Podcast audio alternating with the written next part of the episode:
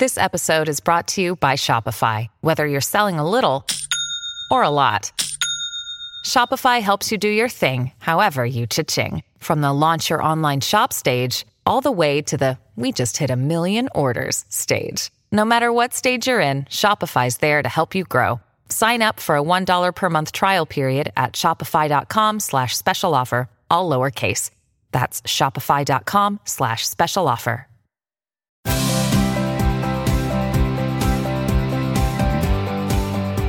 Welcome to chapter 178 of the WCBS Author Talks podcast. I'm Lisa Chernkovich. What do Santa Claus and Pinocchio have to do with answering the big questions about the universe? You'll find out in my chat this week with astrophysicist Neil deGrasse Tyson. And a little bit later, we get a big pick me up from debut young adult author Crystal Maldonado. Astrophysicist Neil deGrasse Tyson once said, The universe is under no obligation to make sense to you. And yet, he attempts to help us make sense of our place in it in his new book, Cosmic Queries StarTalk's Guide to Who We Are, How We Got Here, and Where We're Going. The book is based on the popular segment of his StarTalk podcast, and it doesn't disappoint as it explores 10 deep questions. I imagine that all the questions about the universe would fit into many, many more books than this new one you've put out. How did you decide what questions exactly to put into this one?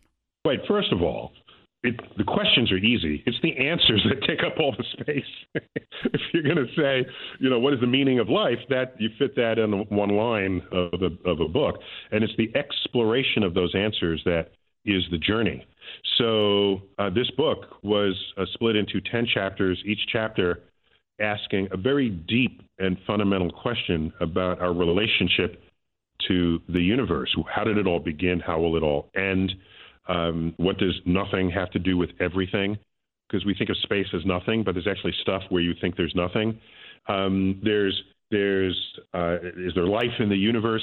So these questions are deep, and they don't lend themselves to a simple wiki page answer. They require sort of discussion and exploration. And are, are we even asking the right question? All right. And there's some obvious questions that you know are are not uh, the right questions. So, for example, if I take you to Santa Claus and I and Santa Claus on the North Pole, and Santa Claus says, "Go north," and you say, "Okay, point me in that direction," and every direction you point is due south, you realize on Earth's surface you cannot go north of the North Pole. So that very request has no meaning. And you know that. It's like, where do you get to the edge of Earth's surface? Well, at, the, at this Earth's surface curves. So there is no edge, right? So, so just because you were able to pose a question doesn't mean it can even be answered in principle, right? So on the frontier of discovery, that is our conundrum. And so this book is a celebration of all of the effort we have put in to to answer the deepest questions about our place in the universe and what is the universe made of, on, from its smallest scales, the subatomic scales, right on up to the galaxies and the large scale structure of the universe. So, yeah, I, we we put a lot in this book. Um, but I would say you need other books to handle other fields like biology, chemistry, engineering, that sort of thing. I think you totally blew my mind with the question, is Earth a planet? Because I wasn't even thinking that that was up for debate. Oh no, well, no, Earth. I, am good with Earth being a planet. I'm saying you can't go north of the North Pole on Earth. No, Earth is a planet. We're good with that. It's Pluto that has the issues. Oh, right, poor Pluto. Just get over it. Do you think Pluto cares what we call it? Pluto's out there doing its own thing. It it it doesn't it really doesn't care. I'm I'm pretty sure. Pretty sure. Who's the intended reader for the book? Is this uh, adults who are curious? Is this uh, I know the reading level is maybe a little bit above for for kids, but there are a lot of kids who love space and all the questions that it entails. Yeah, I would say you have precocious kids, you know, geeky precocious kids down to age eight. I would say what's fun about the book is, I think, uh, you know, I shouldn't be the judge of that, but what, what I think keeps you going in the book, they're the, they're the main chapters that go deep and philosophical and, and, and, and occasionally spiritual. But the, to, as a reward for, I have no other way to call it, but a reward, as a reward for, for moving through those chapters, um, we toss in sort of little factoids, and even there's several dozen tweets that I have posted over the years that have direct relevance to that content. And a tweet is short and fast.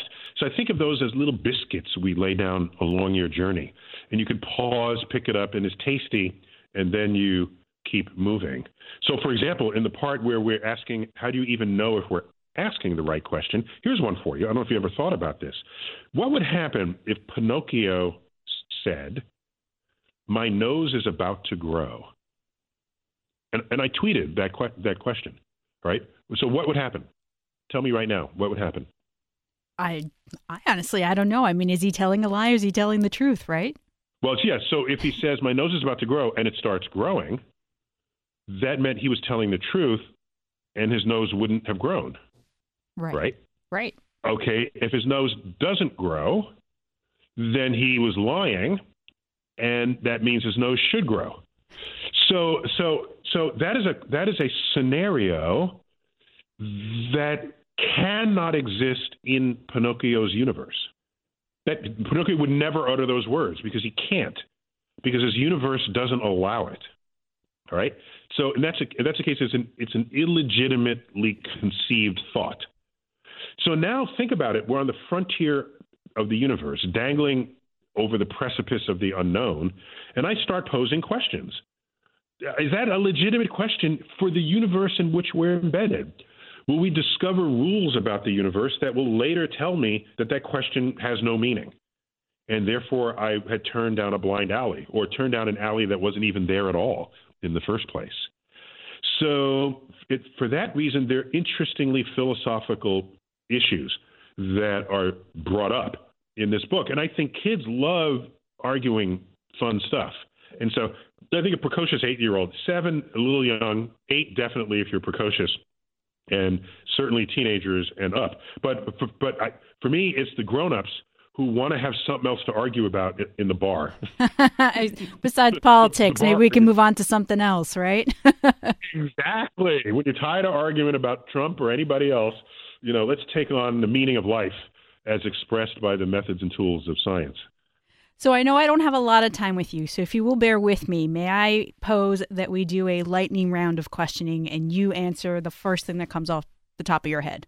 Totally. So you want soundbite answers. Let's do it. All right, let's go. A lot of people are excited about the Perseverance rover. Do you think we'll find other signs of life? Not at this stage, but it will set up our knowledge base so that subsequent missions can better answer that very question. Is it scarier to think we have company in the universe or that we're alone in it? I think it's scarier that we could be alone. Such a huge universe. Uh, if we're alone, that's terrifying. And, and what a waste of space. okay. Are you planning to travel into space? Uh, only on a very well tested rocket. I'm not one of these adventurers where I uh, accept high risk of death. So if Elon is going to say, Neil, join my rocket and we're going to go to Mars, I'll say, have you sent your mother on this rocket and brought her back safely? Only when the answer to that is yes will I then agree. So, yes, sign me up. Is there such a thing as a stupid question when it comes to science? Uh, I don't think so. I think I, I want to respect everyone's foundations of curiosity. And so, what I do is, if the question is really weird, I will add real science to that to my reply and then you'll get a fun, weird answer. So if you say, well, when are we going to visit the sun with astronauts? And I'll say, I don't know. The sun is pretty hot, but maybe one day we'll figure out how to visit the sun at night. okay. Now, that being said, what's the craziest question you've been asked? Um, the craziest question I've ever been asked, uh, it was someone once asked, if I'm in the presence of Martians, will my beer taste better than it ought to? that that was like I don't even know how to begin to address that. um, and because people people know that some beer takes taste differently under different environments, right? Uh, you know, at the ball game, it's hot, it's a good beer, but if you're at home, the beer wouldn't taste as good. So environmental. So I think I know where the question's coming from, but I got that question long ago, and I'm still trying to figure out how to answer that one in a satisfying way. And one final question for this lightning round. I have a friend who always names you as one of the five people, living or deceased, she's going to invite to a dinner party. So, who are the people on your guest list? I used to have people like Isaac Newton on that list, and maybe Joan of Arc, uh, people who were courageous and brilliant and had the power of their spirit energy to keep going, doing what they're doing. And then with Isaac Newton, I realized that's a very awkward conversation. So there's Newton at the table, and he said, well, "How'd you get here?" I said, oh, "I drove." Uh, ask of, of me. I said, "Well, I drove here to this restaurant." What, what do you mean you drove? Oh, in a car. What's a car? Oh, it's a horse-drawn carriage without a horse. Well, then how does it move? It has an engine. What's an engine? Oh, it uses gasoline. What's gasoline? Oh, it has it's fossil fuels. What are fossils? And this the, the effort to catch him up on, and then I realized, oh my gosh, we really are living in the future. And so I, I didn't want to spend the whole dinner party just catching him up. So um, uh, so I, I, I try to go more modern and maybe bring Einstein to the table or Marie Curie, and they they will at least have exposure to things that I can have common ground to have a conversation with. So yeah, there would definitely be scientists. Um, I don't need to talk to politicians. I don't think they have much to offer my curiosity, but definitely people who helped shape what we think of as modern civilization. I might invite the Wright brothers, and they'd be delighted to learn where we've how far we've come with their airplane, for example. That's how I'd want to do it. Well, that's where we're going to leave it. We've been talking to Neil deGrasse Tyson. The new book is Cosmic Queries Star Talk's Guide to Who We Are, How We Got Here, Where We're Going. Thank you for answering all of my questions about your book, full of questions. That's excellent. Thank you. Do me a favor and think of your favorite rom com movie. Okay, now think of the lead female character and what she looks like odds are she's some beautiful thin girl who, depending on the movie, has a fat BFF who's just so funny. Kinda not cool, right? Well, Crystal Maldonado is looking to change that preconceived notion of who deserves to be loved in these types of stories with her debut young adult novel, Fat Chance Charlie Vega. I loved our chat, and I think you will too. I read an interview you did where you described your book as containing the five F's, which I love, Tell us what they are. Okay, so let's see if I remember them. So this is fat fashion, feelings, first, and I feel like I'm forgetting the last one. But there's just a lot going on in this book. Oh, friendship. yeah, we can't we can't forget about friendship, right? Of course. Now, right off the bat, we know that your main character, Charlie, struggles with body image when she tells readers about dreaming about being a size two. And I think that's something a lot of teens and even adult women who may not be, you know, the target audience for this book struggle with. Absolutely. I feel like it's a never ending struggle, right? Where you're always thinking about your body and comparing it to other people and it's it's forever. You, it never stops.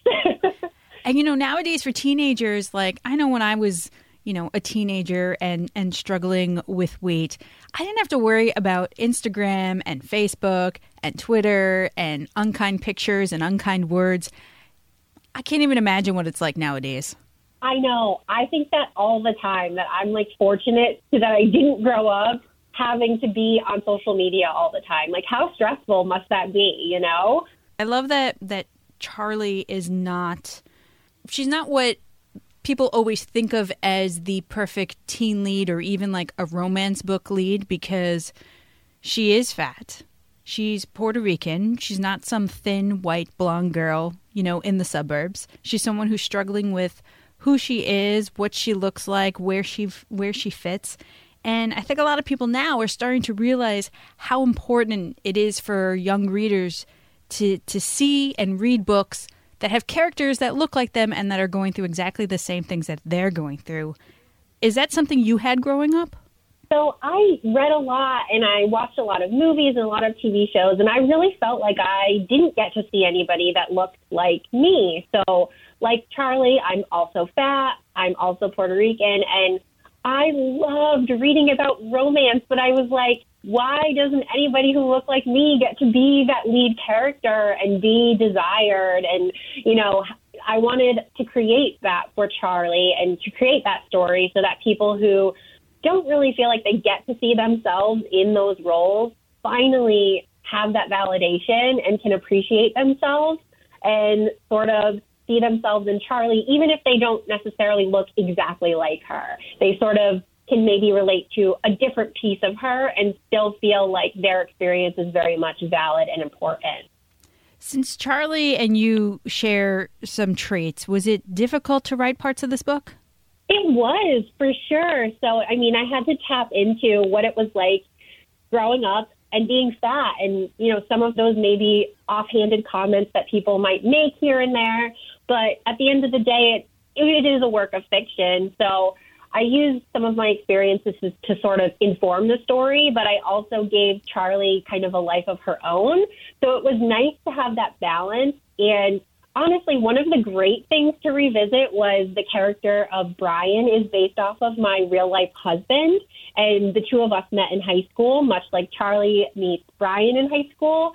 And so that was kind of nice to just think back on like our budding romance when we were teenagers and just reminisce. So that was fun. High school sweethearts, that's like the ultimate romantic story. right? Like it's like a real life YA rom com. So I had to make it into a book. so I know this is your debut YA novel. What was that like for you? What was that process like? Honestly, it was really a dream come true. So I've always wanted to write a book. I just didn't know if I could or if there was room for a story like this in the world. Um, and so it's been really wonderful to see it come to fruition. Um, it's been a little weird, I'll be honest, since it's a pandemic and there's a lot of stress in the world right now. So it's interesting to have all of these positive and great feelings and experiences juxtaposed with a time that's really difficult and trying for everybody. Um, but I hope that it provide some sort of escapism. I know I love to read books when things are hard because it lets me get out of my real life and hop into a book for a little bit. So I hope that that's a, that this book is able to do that for some people. I want to go back to something you mentioned a little earlier, which I love this idea that you want to send this message that everyone deserves to be a hero in their own story, no matter what they look like, what they feel like, what their life situation is. Yes. So, you know, we are bombarded by messages every day on social media, online, and just everywhere, really, that tells us we need to be some kind of way. And for whatever reason, it's never the kind of way that we already are. You know, it's always like be thinner, be taller, be more like this. And I think that can be so exhausting to hear. So, Charlie and her story, I feel, is can be really empowering because she does take control of her own social media and she sort of turns it into this positive experience for herself where she's looking at other fat people and she's really appreciating them and she comes to the realization that she gets to be that heroine and it's such a freeing feeling and I honestly hope we can all get to that place in our own lives. Were you as young as she was when you got to that point in your life? God, no. me, I feel like, so long to get to that place. You know, I'm in my 30s now, and so I've had decades of experience and I've gone through a lot, and I feel like I've learned a lot. And I thought it would be nice to help package some of the things and lessons that I've experienced and put them into a book for teenagers and hopefully help introduce them to this idea that they can love and embrace themselves sooner and that they can get to that earlier in their life than I was able to. And then they can start that important work and really, really love themselves. It's like you wrote a letter to your younger self. It really is. You know, I would have loved to read this. And it's like, I'm basically talking to past Crystal saying, it's going to be okay and you don't have to change. And I hope that's part of the message that when young readers, or really anybody who picks this book up, they sort of get that message sent to them wherever they are in their life. I do think there are a lot of adult women out there who who need the lessons that come through in this book just to just to be kinder to yourself, you know? Yeah, exactly. Make room for yourself, love yourself, surround yourself with people who who get you. You know, there's nothing like having great friends and great family who can support you, and that's so important. I know you're the you're a mom to a new daughter, or a new mom to a daughter, I should say. Um, do you ever think about how you're going to teach her how to navigate this this world that's out there, and it's a world that's not always so nice to people who are different? Gosh, I think about it a lot. So I feel like I want to raise her to be a very empathetic person and just to really appreciate that everybody has a different story. We all have different experiences, and we bring different things to the table. And we need to, we don't know what everyone's going through, right? And we don't have to know in order to just give them kindness and to make sure that we treat them with respect. So she's just a toddler now. So a lot of the ways we're talking about that is just through reading books and figuring that out. Um, but I definitely think we'll have a lot of conversations about how there are people who don't look like us and how everybody deserves love and appreciation and respect. Now that you've got your debut out of the way, what's next for you? You know, I'm working on book two, um, which I'm really excited about. So this is supposedly we're we're allegedly coming out in 2022. Fingers crossed. Um, but I honestly just want to keep writing stories for young people, and I especially want to write stories that just you know explore what it means to grow up and to make room for yourself and to talk about what it means to be a fat girl and have this experience in the world and appreciate yourself because I think there's not enough of those positive stories out there, and I would love to help create some of them. I just love the infectious like enthusiasm that you have for this, you know, this way of life and this like of, of looking at life. And I hope that people who pick up Fat Chance Charlie Vega get that through the page and you know just are happy with themselves and maybe are more accepting of other people out there who don't fit this quote unquote ideal that uh, some people have decided is uh, the way we all should be.